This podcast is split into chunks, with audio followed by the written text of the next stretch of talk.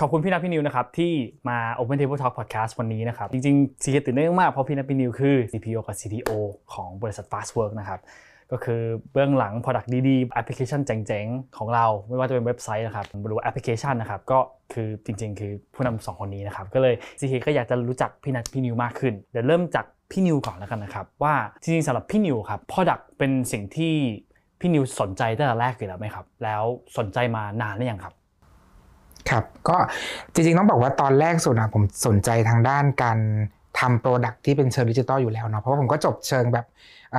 วิศวะคอมพิวเตอร์มาเนาะแล้วก็เริ่มเริ่มงานตอนแรกๆอะจะเริ่มจากการทำเป็น quality assurance ก่อน ซึ่งซึ่งเป็น quality assurance ที่ไม่ใช่เหมือน test ระบบตามปกติ แต่เราจะเน้นเรื่องของการทำลายล้างครับ เราจะเน้นแบบพยายามเบรกระบบให้ได้มากที่สุด พยายาม inject ระบบให้มันพัง มันจะเป็นในสายเชิงเชิง destructive นิดนึง แต่เราทำ destructive เพื่อให้เกิดการพัฒนาที่ดีขึ้นของของของตัว product เอง ทีนี้พอเราเริ่มทำในส่วนนั้นนะครับ แล้วก็ได้ work กับทางคนที่เป็น product manager เนาะเยอะมากขึ้นแล้วก็รู้สึกว่าเฮ้ยนอกนอกจากนอกจากในมุมของการ test แล้วเนี่ยมันก็เป็นมุมของการคิดด้วยว่าเฮ้ยเราจะทำ product ใหม่ยังไง เราจะต้องมี feature อะไรบ้าง เพื่อตอบโจทย์ลูกค้าใช่ไหมครับ ก็เลยเริ่มสนใจงานทางด้าน product มาก็เลยก็เลยเปลี่ยนสายงานจากงานที่เป็น Q QA มาเป็นงานทางด้าน Product จริง ๆ ก็ทำมาประมาณสักหกเจ็ดปีแล้วครับ แต่ว่าประสบการณ์ในด้านของการแบบพัฒนาซอฟต์แวร์ทั้งหมดทั้งมวลในประมาณ10 13ปีโห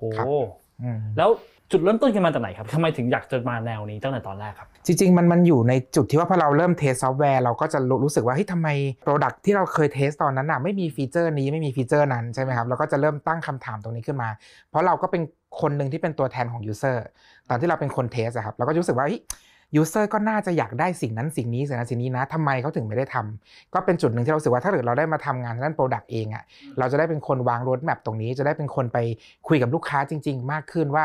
ทำไมสิ่งนี้มันถึงแบบไม่ได้หยิบมาทำทำไมเราถึงต้อง prioritize สิ่งบางอย่างมาก่อน เป็นงานที่รู้สึกว่าอยากจะลองเข้าไปทำดูในตอนนั้น ก็เลยลองเปลี่ยนสายงานดูแต่พอเปลี่ยนไปปุ๊บก็ ค่อนข้างชอบแล้วเพราะเรารู้สึกว่ามันเป็นฟังก์ชันที่เหมือนเป็นตัวเชื่อมระหว่างหลาย ๆ ฟังก์ชันเข้าด้วยกันใช่ไหมไม่ว่าจะเป็นทาง engineer user เองดีไซเนอร์แล้วก็ business ที่จะต้องแบบมาเชื่อมกันตรงกลางเราก็รู้สึกว่าพอเราคุยกับคนหลาย ๆ มุมแล้วเราพยายามหาจุดลงรอยตรงกลางอะมันเป็นอะไรที่ challenge แล้วก็พอทำมันก็มันก็มีจุดเหนื่อยนะ แต่ว่าสุดท้ายพอมันได้ outcome ออกมา มันก็มันก็มันก็ดูมันก็ดีมันก็คือสิ่งที่เรา deliver value ได้โอเคทางนั้นขอชิฟมาหาพี่นัทนิดนึงนะครับ อยากจะรู้ว่าพี่นัทนี่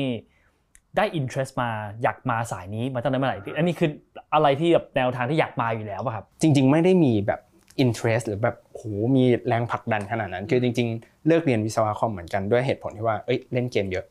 แค่นั้นเองแล้วก็ไม่รู้ใช่เล่นเกมแล้วก็แบบเอ๊ะไม่รู้ไม่รู้ไม่ได้สนใจอะไรอย่างอื่นเลยก็รู้สึกว่าเรารู้สึกอยากเล่นอะไรกับคอมอย่างเงี้ยแล้วเราก็รู้สึกว่าเอ้ยน่าจะเป็นอาชีพที่มีอนาคตมากที่สุด เราก็เลยมาจับเข้ามาตรงนี้ นะครับจริงหลังจากที่ผมจบมาเริ่มแรกจริงผมเป็น developer อยู่แล้วนี่แหละก็ทำงานในทีมเป็น dev หรืออะไรเงี้ยแล้วเราก็เจอปัญหาหลาย ๆ อย่างเนาะที่ทุกวันนี้หลาย ๆ ที่อาจจะยังเจออยู่ไม่ว่าจะเป็นเรื่องอะ product สมัยก่อนอาจจะ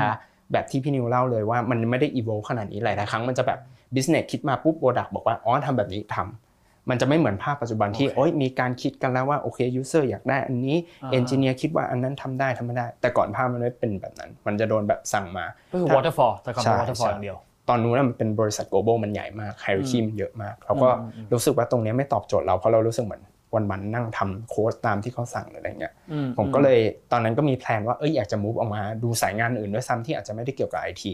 แต่ก็พอดีเนี่ยรู้จักกับ team lead ของทางฝั่งพี่นิวเนาะเราก็เลยคุยกันว่าเอ้ย you มี potential ทำนู่นทำนี่นะ ผมก็ย้ายมาทำ QA ที่เป็น performance นี่แหละ อยากจะถาม อยากสำหรับคนที่บ้านว่าอยากรู้ว่า product กับ engineer คือจุดตกลงมันต่างกันยังไง หน้าที่ของ product manager หลักๆ มีอะไรบ้าง อาจจะฝากพี่นิวอธิบายทีนึงได้ไหมได้ได้ครับ จริงๆ ผมอาจจะให้คำนิยามของ Product เองก่อนเนาะจริงไม่ว่า Product จะเป็นดิจิตอลหรือ non ดิจิตอลเนี่ยก็ถือว่าเป็น Product หมดอย่างอย่างคอมพิวเตอร์แก้วน้ำเนี่ยก็ถือว่าเป็น Product เหมือนกัน แต่ถ้าเป็น Product ในเชิงดิจิตอลเนี่ยก็จะเป็นคล้ายๆกับอาจจะเป็นแอปพลิเคชันที่เราใช้นะครับหรือเป็นเว็บไซต์ที่เราเข้าไปใช้เนี่ย Facebook Instagram ก็ถือว่าเป็น Product ในเชิงของดิจิตอล Product ตัว Product เองเนี่ยจริงๆ มันก็จะประกอบไปด้วย 3 เรื่องด้วยกัน เรื่องแรกคือผู้ใช้งาน ใครคือคนที่เข้ามาใช้ Product ของเรานะครับว่าเขาเขามี pain point อะไร เขาจะเข้ามาใช้งานด้วย journey หรือเส้นทางการเดินทางของเขาเป็นยังไง อันนี้คือคือในมุมแรก ในมุมที่ 2 ก็คือ Product ตัวนี้เนี่ยความความต้องการมันมีแล้วนะครับจะขายได้หรือเปล่า อันนี้จะเป็นข้อมูลในเชิง business เพราะฉะนั้นอีกฝั่งหนึ่งที่เราต้องไปเชื่อมก็คือทาง business บางครั้งถ้าเราทำ product มาแต่เราขายไม่ได้ ตัวบริษัทเองไม่สามารถจะ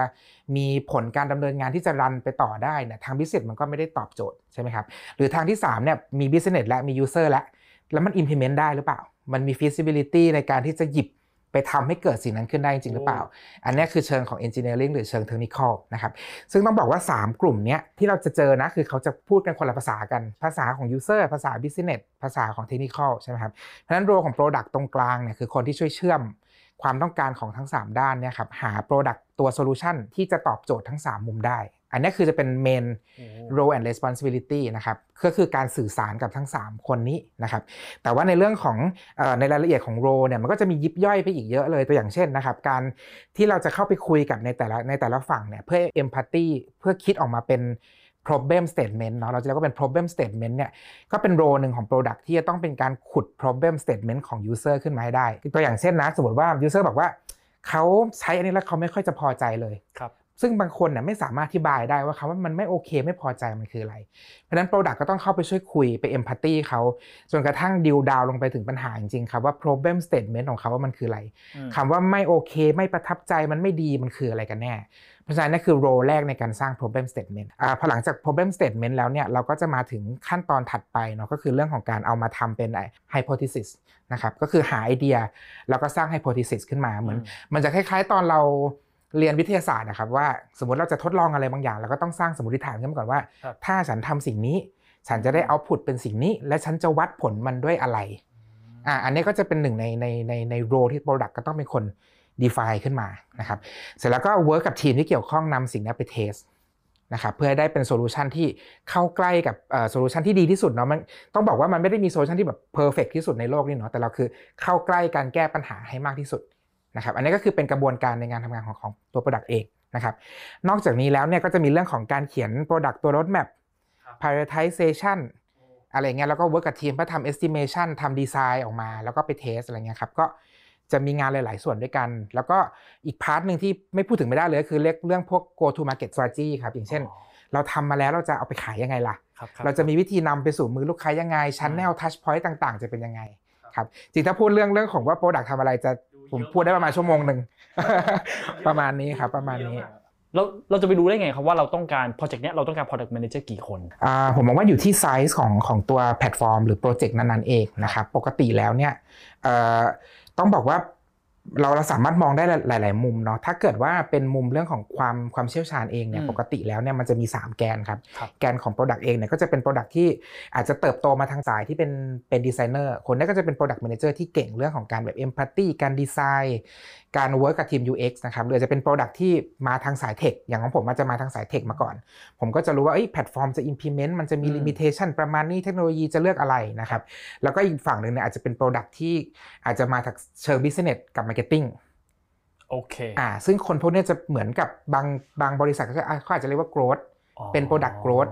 ก็อาจจะมีการดูพวก marketing strategy SEO อะไรเพิ่มขึ้นมาครับ ทีนี้มันอยู่โอเคที่ว่าเนื้อความของของ product เราอะเราต้องการอะไรเราเน้นเรื่อง เรื่องอะไร จริง ๆ ตอนเริ่มต้นเนี่ยเราอาจจะเริ่มที่ที่หนึ่งคนก่อนนะครับ แต่พอ product เริ่มเริ่มโตไปเรื่อยๆเนี่ยแล้วพอความซับซ้อนมันเริ่มเยอะโมดูลเริ่มเยอะขั้นตอน user เริ่มเยอะใช่ไหมครับหรือมี sub product ข้างในเยอะๆเนี่ยแน่นอนเราก็ต้องการแบบ product manager หรือว่าคนที่จะมาช่วย drive เรื่องของ requirement น่ะเพิ่มมากขึ้น อันนี้ต้องแล้วแต่ไซส์ของของขนาดโปรเจกต์ครับถ้างั้นขอเพิ่มเติมอีกนิดนึงครับ รู้สึกว่า 13 ปีที่ผ่านมา evolution ของคำว่า product อะ title ที่เรียกว่า product manager อะหรือว่าการบริหารข้างในทีม product เองอะ พี่นิวเห็นได้ชัดเจนไหมครับว่ามีการปรับเปลี่ยนอะไรบ้างใน 13 ปีที่ผ่านมาเออผมมองว่าในฟังก์ชันย่อยๆ ข้างในเนี่ยเราก็จะเหมือนกับกระจายข้างในเนี่ยได้เป็น sub ได้ได้มากขึ้นใช่ไหมครับ ถ้าเกิด product สมัยก่อนเนี่ยความเป็นดิจิตอลก็อาจจะน้อยลงใช่ไหมเพราะฉะนั้นเราอาจจะในเรื่องของการดีไซน์ material design ตัวเอาไปบิวเป็นสินค้าจริง ๆ เป็นหลัก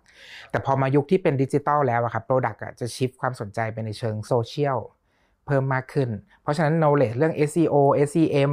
อ่า social marketing หรือแม้แต่กระทั่งการยิงโฆษณายิง ad อย่างเงี้ยครับ ก็เป็นหนึ่งใน skill ที่ Product อาจต้อง shift มาฝั่งนี้มากขึ้นในช่วงหลังๆครับ ตอนนั้นนะครับเพราะประเทศไทยไม่ค่อยอาจจะช้ากว่าประเทศอื่นเนาะตอนที่พี่นัทเรียนเรื่องเกี่ยวกับคอมไซหรือว่าทำด้านนี้ครับครับตอนนั้นวงการ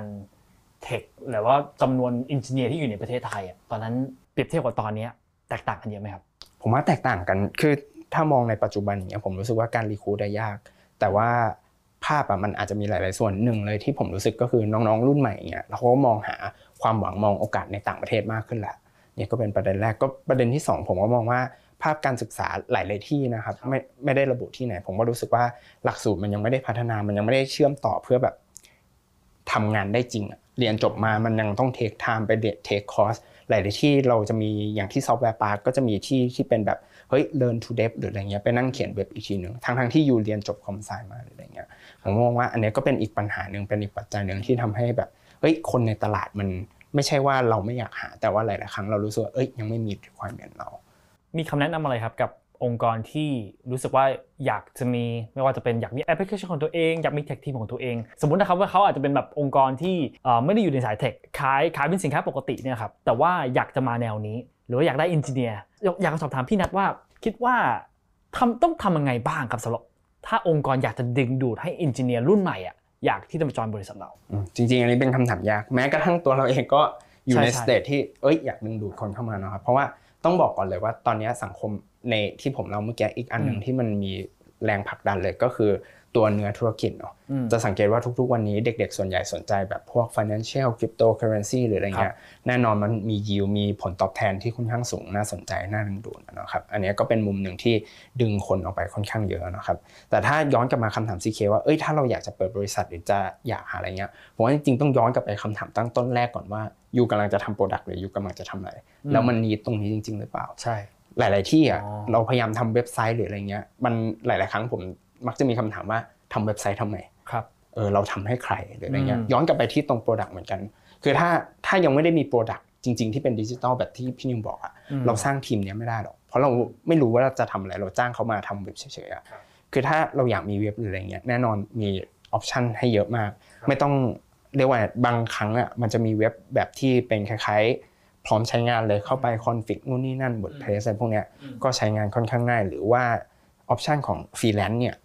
เออก็มีค่อนข้างเยอะ Fastwork เองก็เป็นหนึ่งในแพลตฟอร์มนั้นที่เข้ามาดูมาหาได้อย่างเงี้ยนะครับเพราะฉะนั้นอันเนี้ยผมว่าkey สำคัญเลยต้องย้อนกลับไปตั้งต้นก่อนว่าเอ้ยเราจะทำอะไรแล้วทำไมเราตัวต้องมีใช่แต่นี้ถ้าถามว่าจะดึงดูดจะทำยังไงผมว่าครับจริง ๆ อย่างแรกเลยมันก็ต้องวาง structure ของการทำงานให้ชัดเจนว่าอืมเอ้ยที่เนี่ยคืออะไรทำไมเราเขาถึงจะสนใจเนาะอืม benefit นู่นนี่นั่นคืออะไร ผมว่าจริง ๆ น้อง engineer หลายๆคนนะมองหา challenge ในเชิงที่เป็นแบบ เฮ้ยงานมันต้องสนุกด้วย benefit ก็ต้องดีอืมเนาะแล้วก็ทำแล้วไม่ได้แบบทำ product ที่ไม่น่าสนใจอะเข้าใจเออผมก็เลยมองว่าเอ้ยเรื่องทำอะไรทำ product อืมเนี่ยเป็นเรื่องสำคัญมากกว่าเทคโนโลยีอีกบางครั้ง สมมุติว่าถ้าเป็นคำแนะนำให้กับ engineer ที่กำลังจบอีกหนึ่งอย่างที่หลายๆ engineer รุ่นใหม่นะครับเขาที่เขาพยายามคิดอยู่คือเอ่ออยากจะจอยบริษัทเพื่อทำ Product ของบริษัทนี้ หรือ I จะ join software house คือว่าอยากอยากรู้ว่าประสบการณ์ ระหว่างทำงานกับ software house กับประสบการณ์ที่จะได้แบบทำ Product ของตัวเองเหมือน Fastwork ครับ experience ที่จะได้ครับกับงานที่เหมือนกันมันมันมีอะไรบ้าง ให้คำแนะนำสำหรับคนที่ยังตัดสินใจไม่ได้มีอะไรบ้าง ก็จริงๆ ผมว่า experience มันค่อนข้างต่างกันอยู่แล้ว เพราะว่าพอมันไปทำที่มันเป็น software house เนี่ยอืม งานมันจะใช้คำว่าหลากหลายจนแบบเราไม่ได้ลง deep ลงลึกอะเราก็จะไม่ได้อินเราไม่ได้มีความเป็น ownership ขนาดนั้นว่าเอ้ยเรากำลังจะทำอะไรอะไรเงี้ยเพ ราะฉะนั้นถ้า shift มาที่บอกว่าเอ้ยมี product เป็นของตัวเองอย่าง Fastwork หรืออะไรเงี้ยเราจะเห็นเลยว่าทุกครั้งที่เรา deliver ไป every line of code ที่เราพิมพ์อะรู้ว่าเนี่ยกำลังจะเกิด impact ลูกค้ากำลังจะได้ใช้ จะมีหนึ่งคนที่อาจจะยิ้มเพราะเห็นฟีเจอร์เนี้ยแบบเฮ้ยแม่งเจ๋งว่ะดีว่ะครับงั้นผมรู้สึกว่าแรงผลักดันในการแบบอยากจะมาทำงานอยากจะบิวให้ตรงนี้มัน success มันจะสูงกว่าภาพที่เป็น software house เนาะแต่แน่นอนว่า software house มันก็มีหลาย ๆ คนที่รู้สึกว่าเอ้ยฉันทำได้เยอะ ฉันอยากได้เก็บเกี่ยวประสบการณ์อยากเห็นภาพกว้างในหลาย ๆ มุมอย่างเงี้ยอืมผมก็แล้วแต่ความชอบของคนอย่างเงี้ยครับถ้ามุม PM ล่ะครับ รู้สึกว่าประสบการณ์ของ software house กับมี Product ของตัวเองแตกต่างมากไหมครับต้องบอกว่าแตกต่างกันใน phase ที่เป็นเอ่อ หลังจากที่เราคลอดเวอร์ชันแรกไปแล้วดีกว่า จริงต้องเท้าความไปเรื่องของ Product Life Cycle หนึ่งที่มันจะมี 4 phase ใช่ไหมครับตั้งแต่ที่เป็น Startup เป็น Growth Stage แล้วเป็น Maturity แล้วก็เป็นตัวที่เป็น Sun Sunset Phase เนาะคือถ้าเราทำกับ Software House เนี่ยโอกาสที่เราจะได้ทำกับจุดเริ่มต้นเนี่ยจะค่อนข้างเยอะซึ่งส่วนใหญ่โปรเจกต์ที่เข้ามาก็จะเป็นโปรเจกต์ที่เป็นเริ่มเริ่มทำตั้งแต่ from scratch ใช่ไหมครับเริ่มโค้ดตั้งแต่ from from scratch เลยเพราะฉะนั้น เขาเรียกว่าความหลากหลายของตัวโปรเจกต์เนี่ยมันจะค่อนข้างเยอะ แล้วก็จะได้มีโอกาสในการไป empathy user ที่หลากหลายมากอ่าก็จะค่อนข้างเยอะนะครับ แต่ว่าข้อที่จะแตกต่างจากการทำเอ่อทางบริษัทที่เป็นตัว Product เดียวเนาะแล้วก็กำลังเริ่มไปตาม life ตาม life cycle ก็คือว่า เขาก็จะไม่ได้รับประสบการณ์เรื่องของการ optimization ในการที่ทำให้ Product เนี่ยมันมันเข้าสู่ iteration รอบถัดไปอ่าถ้าเราพูดถึงคอนเซปต์ของพวกอ่า lean startup ที่เป็นเรื่องของการแบบ build measure and learn แล้วก็วนลูปเป็น iteration ไปเรื่อยใช่ไหมครับ ในในลูปตรงนั้นแหละ ผมเชื่อว่าแบบคอมพานีที่ที่โอน Product เองเนี่ย Pro PM อาจจะได้ work experience ในเรื่องของการ build measure and learn เนี่ยจะค่อนข้างเยอะ ส่วนในเรื่องของ software house เนี่ยจะเน้นของเรื่องของการสร้าง MVP มากกว่านะครับ ซึ่งซึ่งถามว่าต้องแล้วแต่สไตล์ของของความชอบก็ได้นะครับ หรือ software house บาง software house เนี่ยก็รับโปรเจกต์ระยะยาวก็มีเหมือนกัน บาง software house ก็คือรับของของบริษัทเนี่ยเป็น 10 10ปีก็ผมก็เคยเห็นบริษัทแบบนั้นด้วย เพราะฉะนั้นผมผมเชื่อว่าเอ่อก่อนจะเข้าไปจอยเนี่ยอาจจะต้องลองคุยกันในเรื่องของเนื้อหางานก่อนว่าตอนนี้ client มีอะไรบ้างตัว Product เองเป็นยังไง ตอนนี้ Product อยู่ในสเตจไหนแล้ว ก็อาจจะได้แมทช์กับกับสิ่งที่เราอยากจะ เข้าไปลองทำได้มากขึ้นประมาณนั้นครับหนึ่งอย่างที่เราพยายาม implement ในบริษัท Fast Work ซึ่งเป็นสิ่งที่เราก็ค่อนข้างตื่นเต้นเนาะคือ OKR OKR คือเรียกว่า Objective Key Result หลายๆหลายๆองค์กรตอนนี้ที่ประเทศไทยอาจจะยังใช้ KPI อยู่ KPI เป็น Key Performance Indicator ที่บอกว่า เฮ้ย you don't achieve นี้เพื่อได้อันนี้นะ อาจจะเป็นโบนัส อาจจะเป็น promotion อาจจะเป็นอะไรว่ากันไปใช่ไหมครับ แต่ว่า OKR ที่ได้ยินคร่าวๆ คือ OKR แตกต่างจาก KPI ตรงที่ว่ามันไม่ได้ผูกมัด compensation มันไม่ได้ผูกมัดกับโบนัส มันไม่ได้ผูกมัดกับอะไร แล้วอยากจะสอบถามมุม engineer กับหรือว่าเป็นทีม product แล้วกันว่า การมี OKR แล้วกับ versus KPI อะมันมีผลเยอะไหมครับกับทีม อันเนี้ยผมว่าเป็นเป็นเรื่องที่หลาย ๆ คนอะก็อยากทำความเข้าใจเนาะแล้วก็รู้ว่าโอเคอะมันคืออะไรกันแน่อืมอันหนึงที่ผมชอบการยกตัวอย่างแบบ ง่ายๆเลยนะก็เหมือนเป็นพวกแบบเรื่องเซลล์อะเวลาเราเซต target เซลล์เป็น KPI หรืออะไรเงี้ยอืมทุกคนก็แค่ทำตามนั้น แต่พอมันเป็น OKR ที่เขาใช้คำว่าเป็นแบบ audacious goal ก็คือไปได้ไกลมากๆเหมือนเราลุ้นอยากเวลาเราลุ้นเราก็อยากได้หวยรางวัลที่หนึ่งอะแล้วพอมันมีสิ่งที่ CK บอกว่ามันไม่ผูกมัดกับไอ้พวกการปรับหรืออะไรเงี้ยคนก็อยากจะแบบมีแรงจูงใจที่จะผลักผลักดันมันทำให้มันเกิดขึ้น เราอยาก success กับตรงนั้นนะเนาะครับทีนี้ย้อนกลับมาถามว่า KPI มันมีข้อเสียอะไรไอ้คำว่า metric เนี่ย มันก็เป็นตัววัดเหมือนจับผิดมากกว่า ผมยกตัวอย่างอย่างเคส engineer นะที่คลาสสิกมากๆเลย หลายๆคนเนี่ยพยายามวัดว่าโอเค การทำงานเยอะแปลว่าต้องมี line of code commit เข้ามาเยอะแปลแปลว่าเขามีการพิมพ์แก้เข้ามาเยอะครับแต่มันจริง ๆ มันดูเหมือนจะ make sense ใช่ไหมครับ แต่พอพอไปมองภาพจริงๆอะ engineer effort อะสมมติต้องแก้ปัญหาอันนึงอะอืมมันอาจจะใช้เวลา 1 วันเลยนะ ไล่โค้ดทั้งหมดเลยอืมและแก้แค่บรรทัดเดียวอืมถามว่าคนเนี้ยทำงานเยอะหรือน้อย ถ้าเราเอา line of code มาวัดแน่นอนอืมอ้าวยังทำงานน้อยนี่อืมอืมเออแต่จริงๆมันใช้เวลาเยอะใช่หรืออีกหลายๆเมทริกเช่น pull request จะต้องอามีรีวิวต้องทำเร็ว แต่ว่าในเมื่อเขาโฟกัสอะไรอย่างอื่นอยู่ แล้วเราอยากให้ทุกคนแบบมานั่งทำอันนี้ให้เร็วเนี่ยมันก็เสียเวลามันเกิดการสวิตชการทำงานนู่นนี่นั่น ผมก็เลยมองว่าไอ้ KPI เนี่ยก็เป็นหนึ่งในปัญหาของเอนจิเนียร์นะหลายๆที่ผมว่าเซตแล้วมันยังทำได้ยากอยู่ ว่าแบบเอ้ยจะวัดยังไงว่า develop คนหนึ่งทำดี ยกเป็นตัวอย่างได้ไหมครับว่าอะ ตัวอย่างของอาจจะเป็นทีม product ก็ได้ ตัวอย่างของ KPI มีคืออะไรครับ ขอสักพนัดหนึ่งถ้าเป็น KPI นะครับใช่ที่อาจจะชอบตั้งกันไว้ก่อนก็จะเป็นแบบเอ่อ GMB อ่า GMV ก็คือออาจจะเป็นในในเชิงอ่ารายตัวได้รายได้ของ ทั้งแพลตฟอร์มทั้ง Product เนี่ยก็อาจจะมีการตั้งเป็น KPI ได้ด้วยเหมือนกัน อ๋อ ต้องเป็นแบบสมมติอ่าสิบล้าน K เอ่อ KPI อ่าคือรายได้10ต้องสิบล้านอ่าถ้าต้อง OKR ล่ะครับ OKR คือครับถ้า OKR เนี่ยจริงๆ มันอาจจะอยู่ที่ว่า Objective ในปีนั้นๆเนาะตอนนั้อืนมเราคืออะไร แต่ว่าตัวอย่างหนึ่งที่เราอาจจะมองหาคือว่าถ้าเราถ้าสมมติ goal ของแพลตฟอร์มเนี่ยคือการที่มีเอ่ออยากให้ User เนี่ยกระจายทั่วทั้งประเทศอืมอ่าเราอาจจะบอกว่า OKR คือ อยากจะได้ User ที่มีฐานอืมครบทั้ง 70 70 กว่าจังหวัดของประเทศไทย อืมอะไรอย่างเงี้ยครับอ่าก็เป็นหนึ่งใน OKR ที่เราอาจจะจะตั้งขึ้นมาได้เหมือนกันนะครับแต่ว่า O- O- ตัว OKR เนี่ยมันอาจจะเป็นเรื่องของรายได้ก็เป็นไปได้นะ CK แต่ว่าเราอาจจะสามารถตั้งให้มันเป็น moonshotมากขึ้นกว่ากว่าตัวเลขที่เรามีใน KPI โอ้ถ้างั้นคนที่บ้านอาจจะงงว่าโอเค ถ้า KPI สมมุติว่าไอ achieve อ่ามันเป็น KPI เนาะอ่า GMV 10 ล้านปั๊บไอได้โบนัสเท่าตัว คนอันนี้เห็นได้ชัดเลยว่าคนโอ้โห ตื่นอยากทำตื่นมาอยากทำเพราะว่าคนอยากได้เงินใช่ไหมครับพนักงานเขาคือความคิดของคนที่บ้านก็อาจจะคิดว่าเอ้ยเนี่ยถ้าอยู่สร้าง target อย่างนี้ พนักงานก็อยากที่จะทำอยากที่จะเพราะอยากอยากให้บริษัทถึง 10 ล้าน 10 บริษัทก็วิน แล้วก็สุดท้ายพนักงานก็ได้โบนัสสุดท้ายก็คือวินวิน อันนี้ KPI ใช่ไหมครับและถ้าเราบอกว่า OKR เราตั้งสมมติว่าครับว่าเป้าของเราคือไปทุก 70 จังหวัด ถึงไม่ถึงก็แล้วแต่มันไม่มีโบนัสเกี่ยวข้อง เอ้ยแล้ว ทำทำทำไมทำไมทำไมคนที่ทำอยู่ถึงอยากจะทำล่ะอ่าอันนี้คือคำจถามริงๆ อันเนี้ยมันจะลิงก์กลับไปอีกเรื่องหนึ่งเขาเรียกว่าเป็นอะไรนะแรงจูงใจจากภายในเนาะหรือ intrinsic อ่าอืม motivation ลองนึกภาพว่าจริงๆผมว่าทุกคนอะตอนเริ่มต้นตอนตอนปีปีปีปีใหม่อะทุกคนครับจะมีคล้ายๆกับ New Year Resolution นะแบบว่าปีนี้ฉันจะต้อง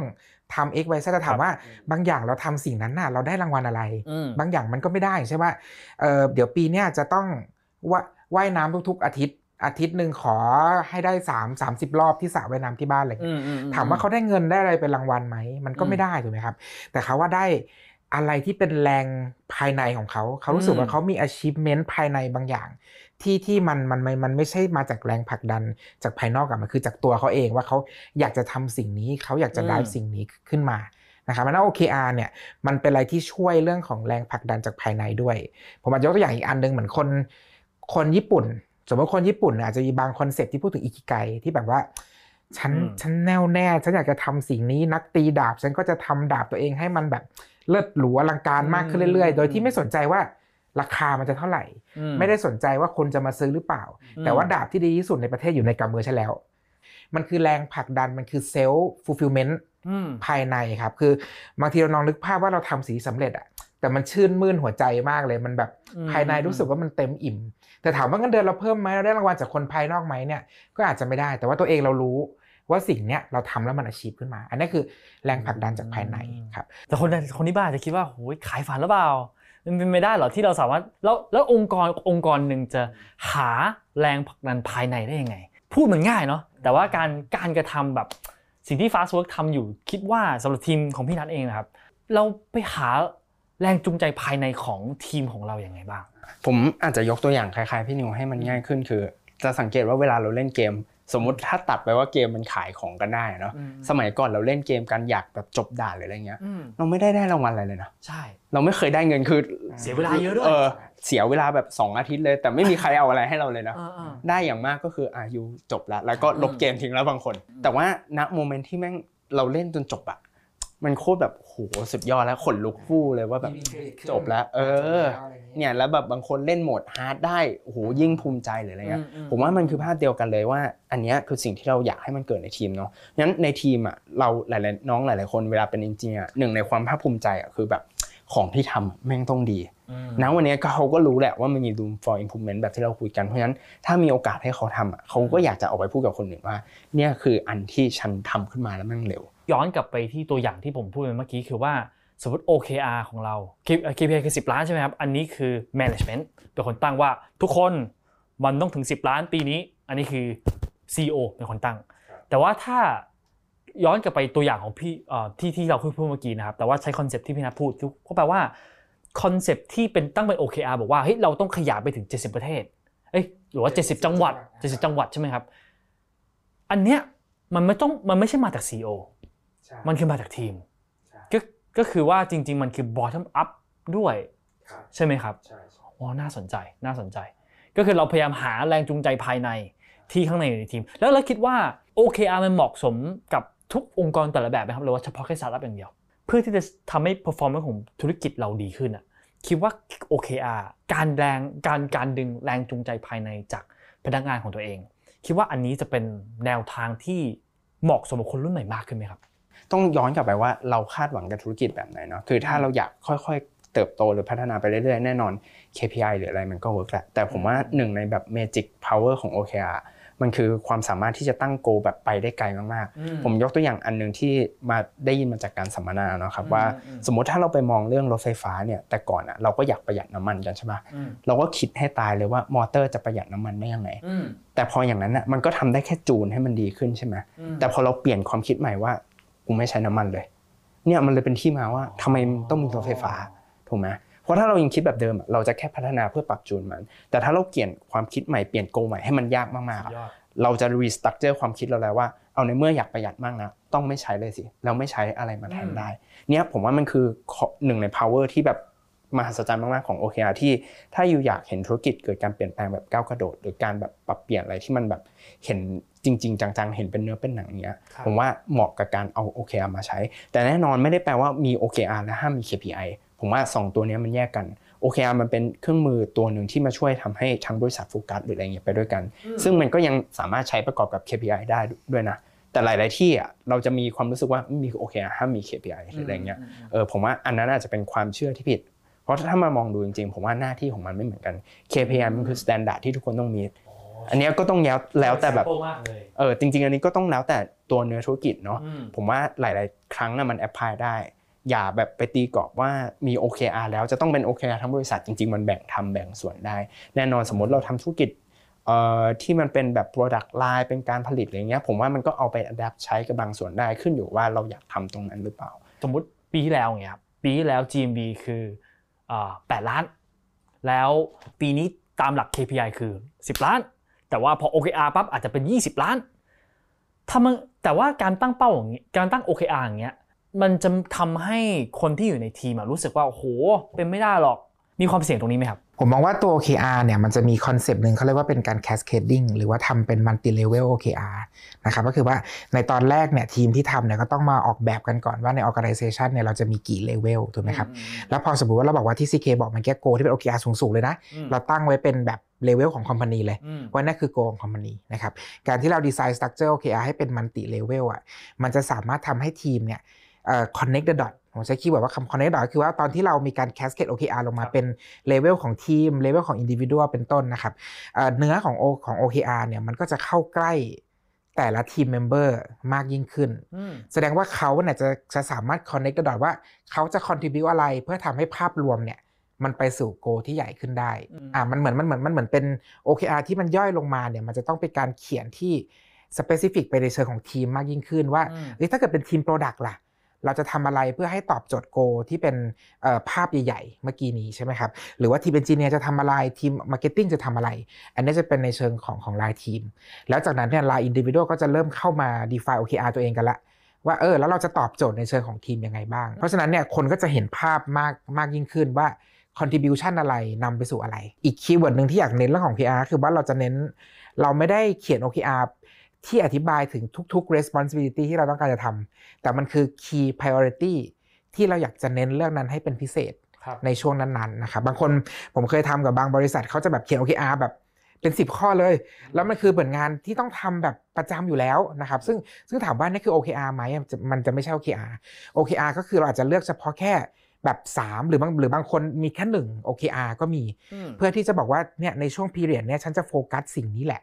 มาก ๆ พอเขาโฟกัสสิ่งนี้มาก ๆ มันก็จะเหมือนที่นัทบอกเขาก็จะเริ่มคิดนอกกรอบมากขึ้น ว่าการที่ฉันจะไปสู่ตัวเลขนั้นน่ะอืมถ้าทำแบบเดิมมันจะได้ไหม ไม่ได้ใช่ไหมอืมเขาต้อง break the rule เขาก็ต้องแบบทำอะไรที่มันนอกเหนือจากสิ่งที่แบบเป็นกิจวัตรประจำวันอยู่แล้วอืมเขาก็ต้องเป็นล้มล้างบางสิ่งบางอย่าง ตัดอะไรที่ไม่จำเป็นออกคิดใหม่ทำใหม่เลยอืมทำให้ตัวเลขเนี่ยมันไปถึงจุดนั้นมากขึ้น ผมมองว่าตัวเลขที่มากขึ้นอะ มันเป็นในมุมของ challenge มากกว่าจะเป็น concern ครับ นะครับ แล้วพอ OKR มันไม่ลิงก์กับเรื่องของเงินน่ะ คนก็จะรู้สึกว่าเฮ้ยจริง ๆอะมันมันมันสามารถเฟลได้ มันสามารถ fail ได้ฉันจะทำให้ดีที่สุด แต่มันจะถึงไม่ถึงฉันฉันได้พยายามแล้วนะครับ อันนี้ก็จะเป็นคีย์หนึ่งที่ OKR ช่วยได้อะไรปอยว่าวันนี้เราคุยกันเยอะมากๆ หลาย ๆ อย่างนะครับ ก็หวังว่า conversation ของเราวันนี้นะครับจะจะช่วยสำหรับคนที่ไม่ว่าจะคิดว่าจะเปิดอ่าจะสร้างทีม e อนจิเนียร์ของตัวเอง จะสร้าง product ของตัวเอง หรือว่าสำหรับเด็กจบใหม่ที่กำลังคิดว่าเอ้ยเอ่อจะทำงานละแต่ว่า จะเป็น software house ดี หรือว่าสร้าง product ของตัวเองดี แล้วถ้าสมมุติว่าเขาอยากที่จะเป็น product manager นะครับก็อาจจะได้เรียนรู้จากประสบการณ์ของพี่นิวแต่เขาอยากจะเป็นเอ่อ CPO ในอนาคตก็อาจจะได้ประสบการณ์ของพี่นัทนิดนึงนะครับ แล้วก็สุดท้ายคือ OKR สำหรับองค์กรที่ไม่ว่าคุณจะขายผักขายขาย service ร้านนวดอะไรก็แล้วแต่ OKR ก็เป็นไปได้ ทุกคนต้องมีแรงจูงใจภายใน อันเนี้ยก็จะเป็น trick ที่ต้องบอกว่าเราอาจจะยังไม่มีคำตอบ เพราะมันมันมันแตกต่างกับคนต่อคนเนาะแต่คือมันเป็นแนวทางที่เราพยายาม คิดว่ามนุษย์เราอะพยายามที่จะไปเพราะเด็กจบใหม่เด็กจบใหม่ทุกทุกวันเนี้ยมีไอเดียเยอะมากๆวันนี้มีข้อคิดหลาย ๆ อย่างนะครับ แต่ว่าเวลาเราจำกัดมากๆก็เลย อาจจะต้องสิ้นสุดเพียงเท่านี้นะครับ ก็เดี๋ยวหวังว่าจะมีคราวหน้าครับที่เราจะคุยกันท็อปิกอื่นกับพี่ทัพพี่นิวอีกรอบหนึ่งครับขอบคุณสำหรับเวลานะครับขอบคุณมากนะครับขอบคุณมากครับขอบคุณมากครับ